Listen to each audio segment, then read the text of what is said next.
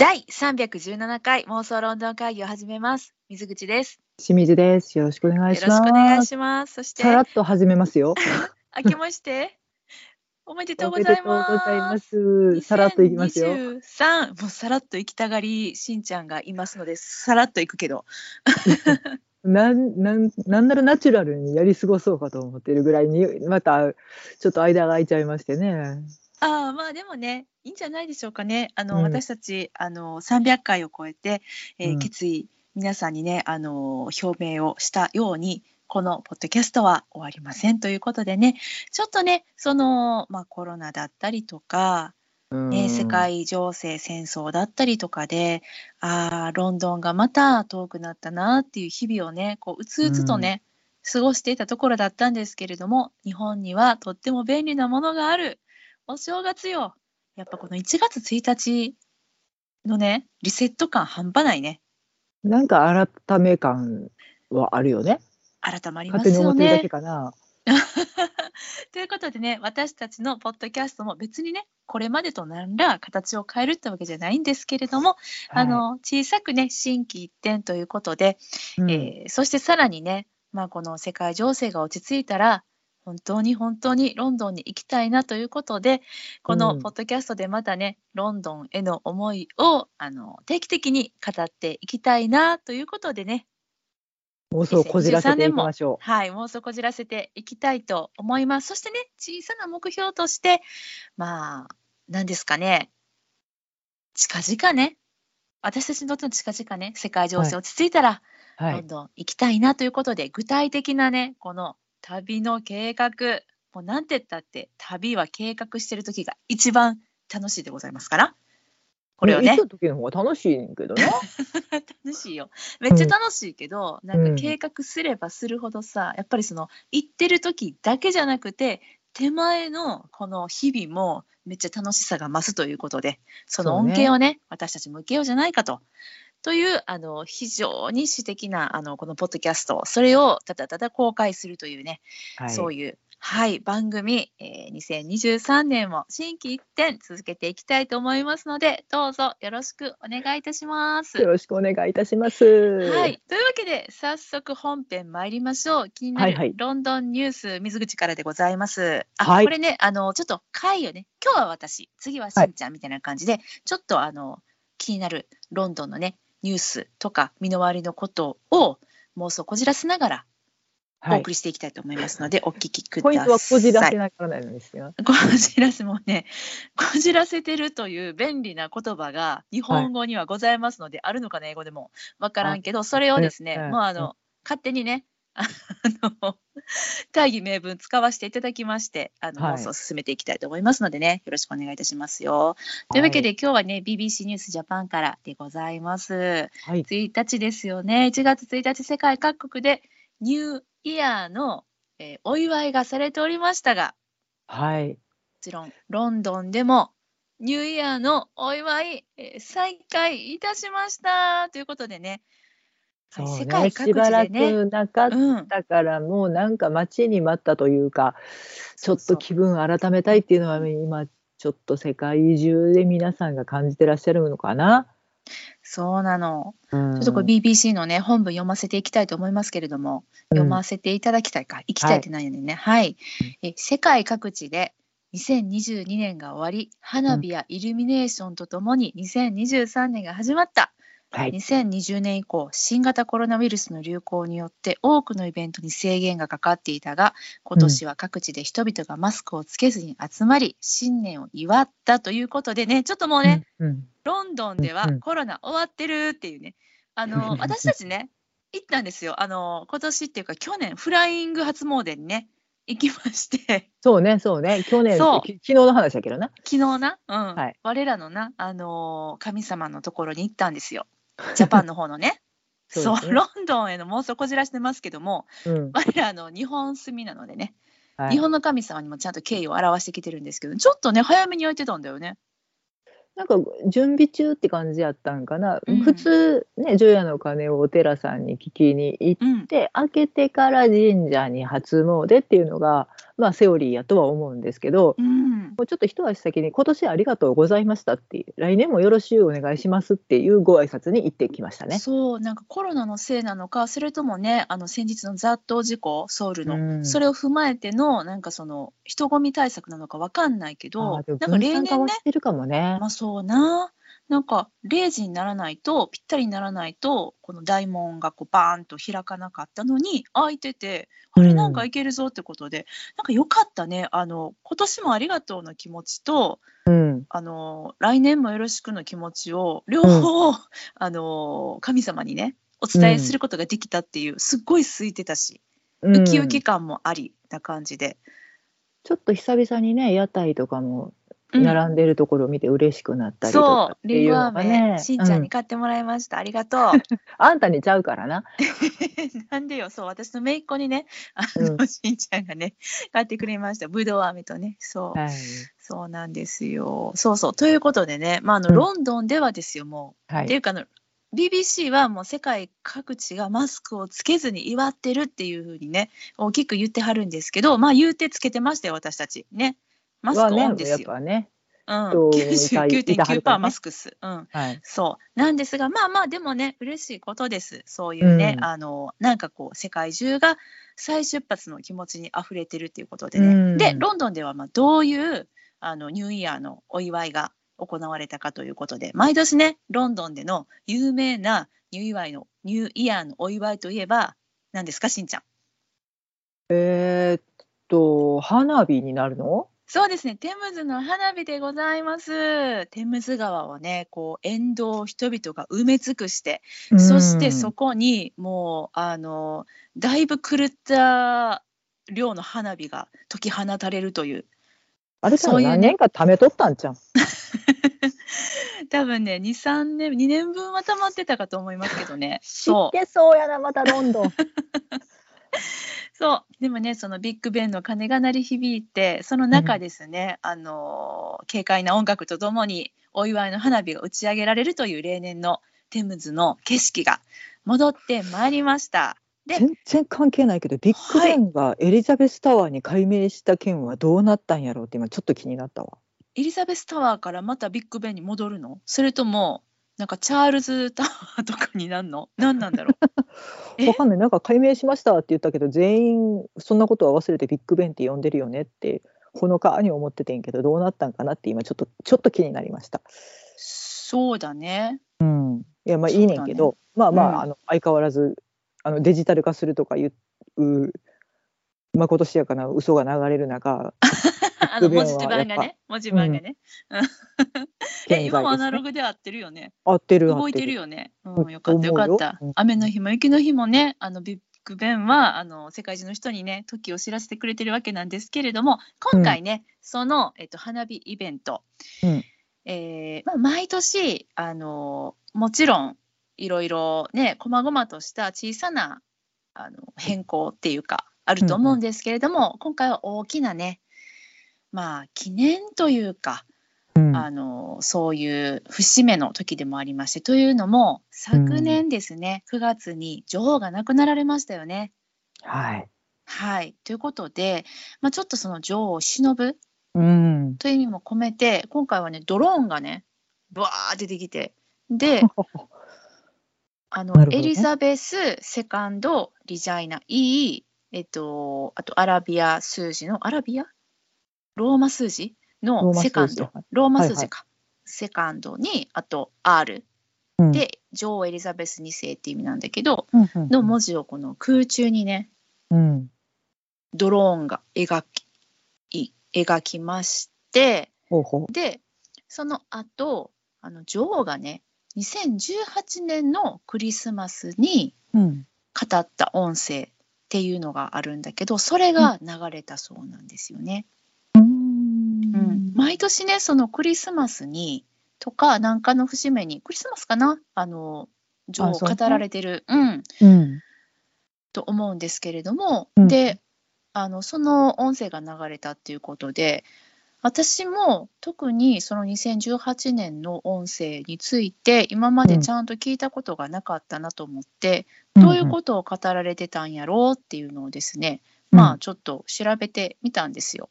そしたら、まあ、あの過去の記事にね全文が載ってまして、で、はい。あのあなるほどなってこの2018年に語っていたことっていうのがうん。そのまあ今年というか今の情勢に置き換えても全然、あの何ら古びていないというか、あむしろなんかこれからも通じる素晴らしいお言葉だったなっていうのをちょっと感銘を受けましたので、それを皆さんにシェアしたいなと思って。これね全文ではあの5分間あったんですけれども、うんうん。それの後半のね、まあ、あのうん。2分程度のものなんですけれども、うん。ちょっとこれを読み上げさせていただきまして私からのあの年始のご挨拶とさせていただけたらなと。まるで私の言葉みたいに言ってますけども。ちょっとねシェアしたいなと思った。うん、ぜひ。うん、聞いてくれる、もちろん。お願いしうんます。ちなみにこの年はあの、えーとむお孫さんがねメーガン妃と結婚されたりとか。あとまあひ孫さんが生まれたりとか。まあそういう一応その皇室 皇室じゃないや王国ご一家にとって喜ばしいニュースが相次いだ年だったっていうことも踏まえてお聞きいただけたらと思います。はいじゃあ後半の部分ね読みますね。はい。長寿は人を賢くすると信じる文化もあります。そうであってほしいと思います。人生には理解できない矛盾がたくさんあると気づくこと。それも長寿で得られる知恵の一つなのかもしれません。例えば、人は実にたくさんの良い行いができるのに、悪事を行うこともできるといったように、信仰の力でさえしばしば思いやりや自己犠牲のきっかけになるにもかかわらず、偏狭な身内意識の犠牲になることがあります。私は長年様々な変化を見てきましたが、その間、信仰と家族と友情は普遍の拠り所というだけでなく、個人的な安らぎと安心の源でした。4月には、英連邦各国の首脳がロンドンに集まりました。初のこうした会議で、父が迎えたのはたったの8カ国でした。それは1948年のことでした。それが今では53カ国が英連邦に参加しています。総人口は24億人で世界の人口の3分の1です。愛情に基づく絆こそ英連邦の強みです。そして英連邦にはその絆とより良い平和な世界に住みたいという共通の希望を推進しています。どれほど深刻な違いがあっても相手を尊重し同じ人間として接するのは常により良い理解への有効な一歩です。クリスマスの物語が今も私たちを引きつけるのは人生の不思議を理論的に説明するからではなく子供の誕生について語るからです。2000年前の生誕が世界に希望をもたらした話だからです。イエスが生まれた際にその存在を認めた人は少ししかいませんでした。今では何十億もの人がイエスに従っています。地上に平和を、皆に善意をというイエスのメッセージは、決して時代遅れにならないと私は思います。誰でもそれに沿って行動できますし、これまで通り必要なことです。皆さん、クリスマスおめでとう。ということでね、あの後半のね、女王の言葉だったんですけれども、うん。ねえ、なんだろう、もうこれをね、私もね、忘れないで、これからもね、生きていきたいなって、本当にね、なんか、女王がそれ亡くなった時にもうあまりにショックすぎてさ、ねえ、しんちゃんもさ、ちょっ二人でとね、呆然としてたよね。呆然としちゃって、この日本からね、ロンドンを妄想し続けてた私たちとしては、ちょっとね、あの、私には夢というか、いつかできたらいいなって思ってたことがあって、うん。女王にお手紙を送うん。る英語でっていう、そういうのがあって、でも、いつかいつかと思ってて、何もやらなかったから、結局、送ることもできず、ね、いやなんかもう本当に失礼だとは思うんだけれども、うん。いつまでもいてくださってるって勝手に誤解しててそうなの、なその安心感で、女王が死ぬわけないと思ってた。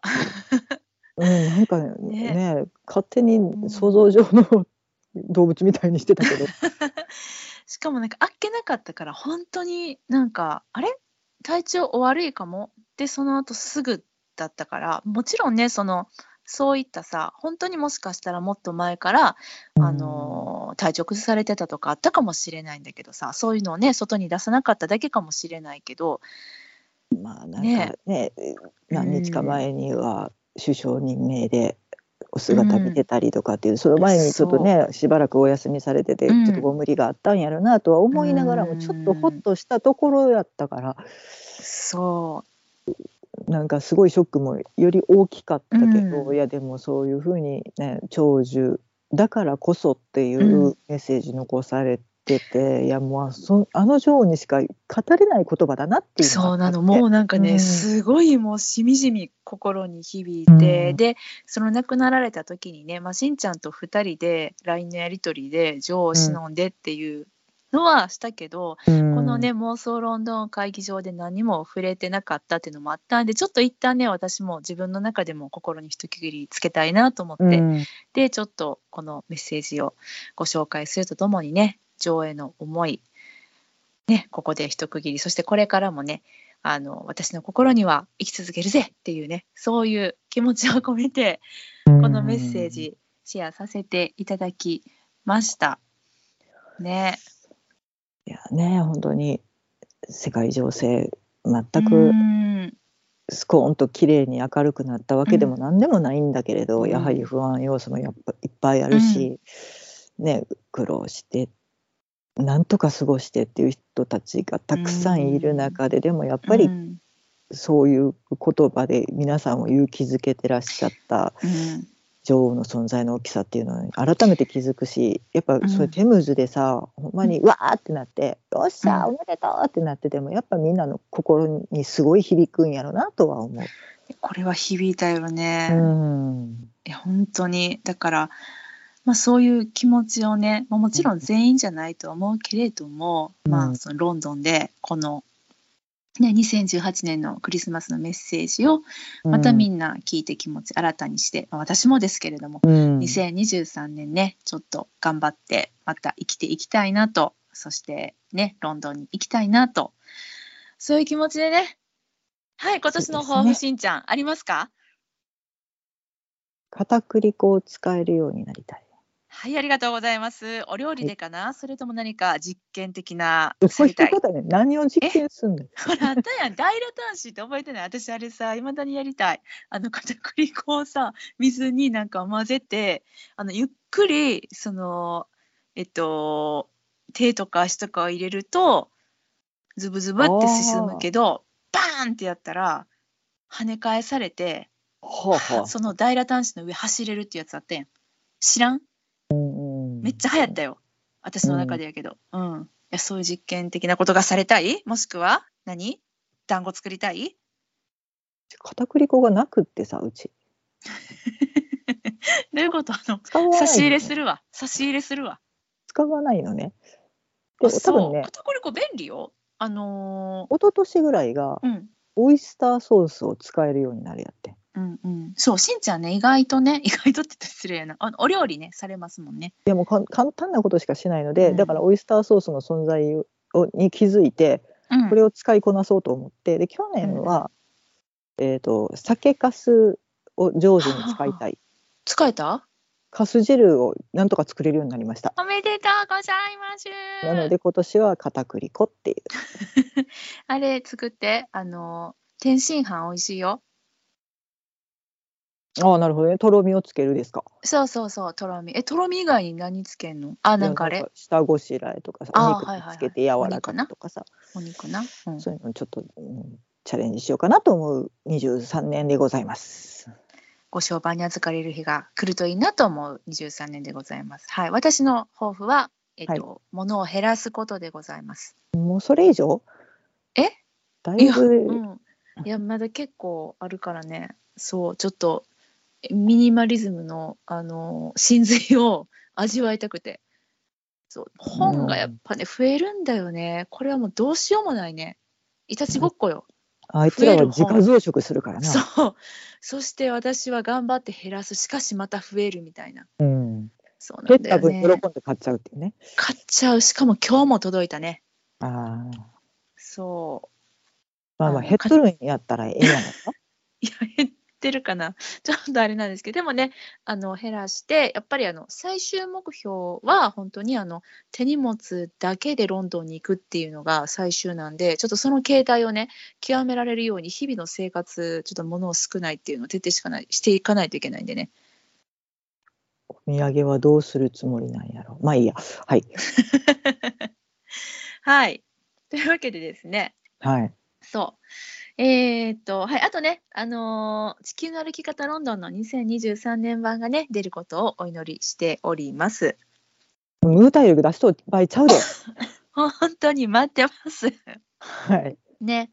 っていうね、なんか世の中が戻ってきてくれることを本当に祈りながらの新年でもございますけれども。はい。ちょっとね、うん、またね、私たちの楽しい、楽しい自分で言うか、あの、妄想ロンドン会議、これからもお付き合いいただけたらと思います。ということで、はい、妄想ロンドン会議ではお便りお待ちしております。Twitter のリプライや DM、またはメール、妄想ロンドンアットマーク Gmail.com、MOSOLONDON アットマーク Gmail.com までお便りお寄せくださいませ。必ず目を通させていただいて、頑張ってね、あのリクエストなんかにもお答えできるように、これからも頑張っていきたいと思いますので、はい、はい、何卒よろしくお願いいたします。ではでは、またお会いしましょう。ありがとうございました。